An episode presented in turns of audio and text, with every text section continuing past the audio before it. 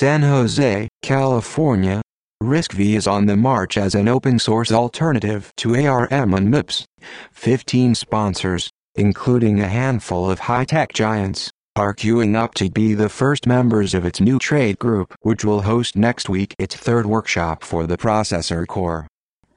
RISC-V is the latest evolution of the original RISC core developed more than 25 years ago by Berkeley's David Patterson and Stanford's John Hennessy. In August 2014, Patterson and colleagues launched an open source effort around the core as an enabler for a new class of processors and SoCs with small teams and volumes that can't afford licensed cores or get the attention of their vendors.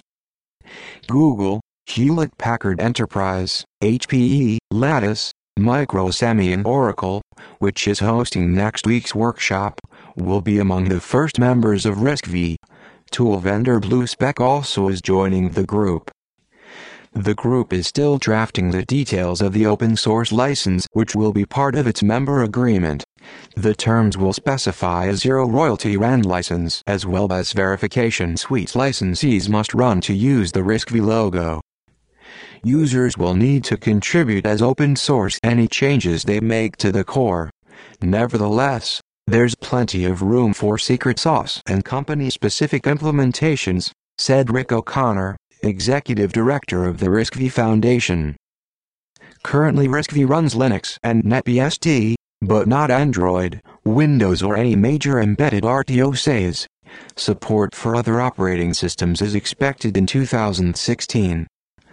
So far, a camera SoC is the only shipping chip said to use the open source core commercially. A handful of university projects use the core including a government-supported effort at IIT Madras in India to develop a homegrown processor family.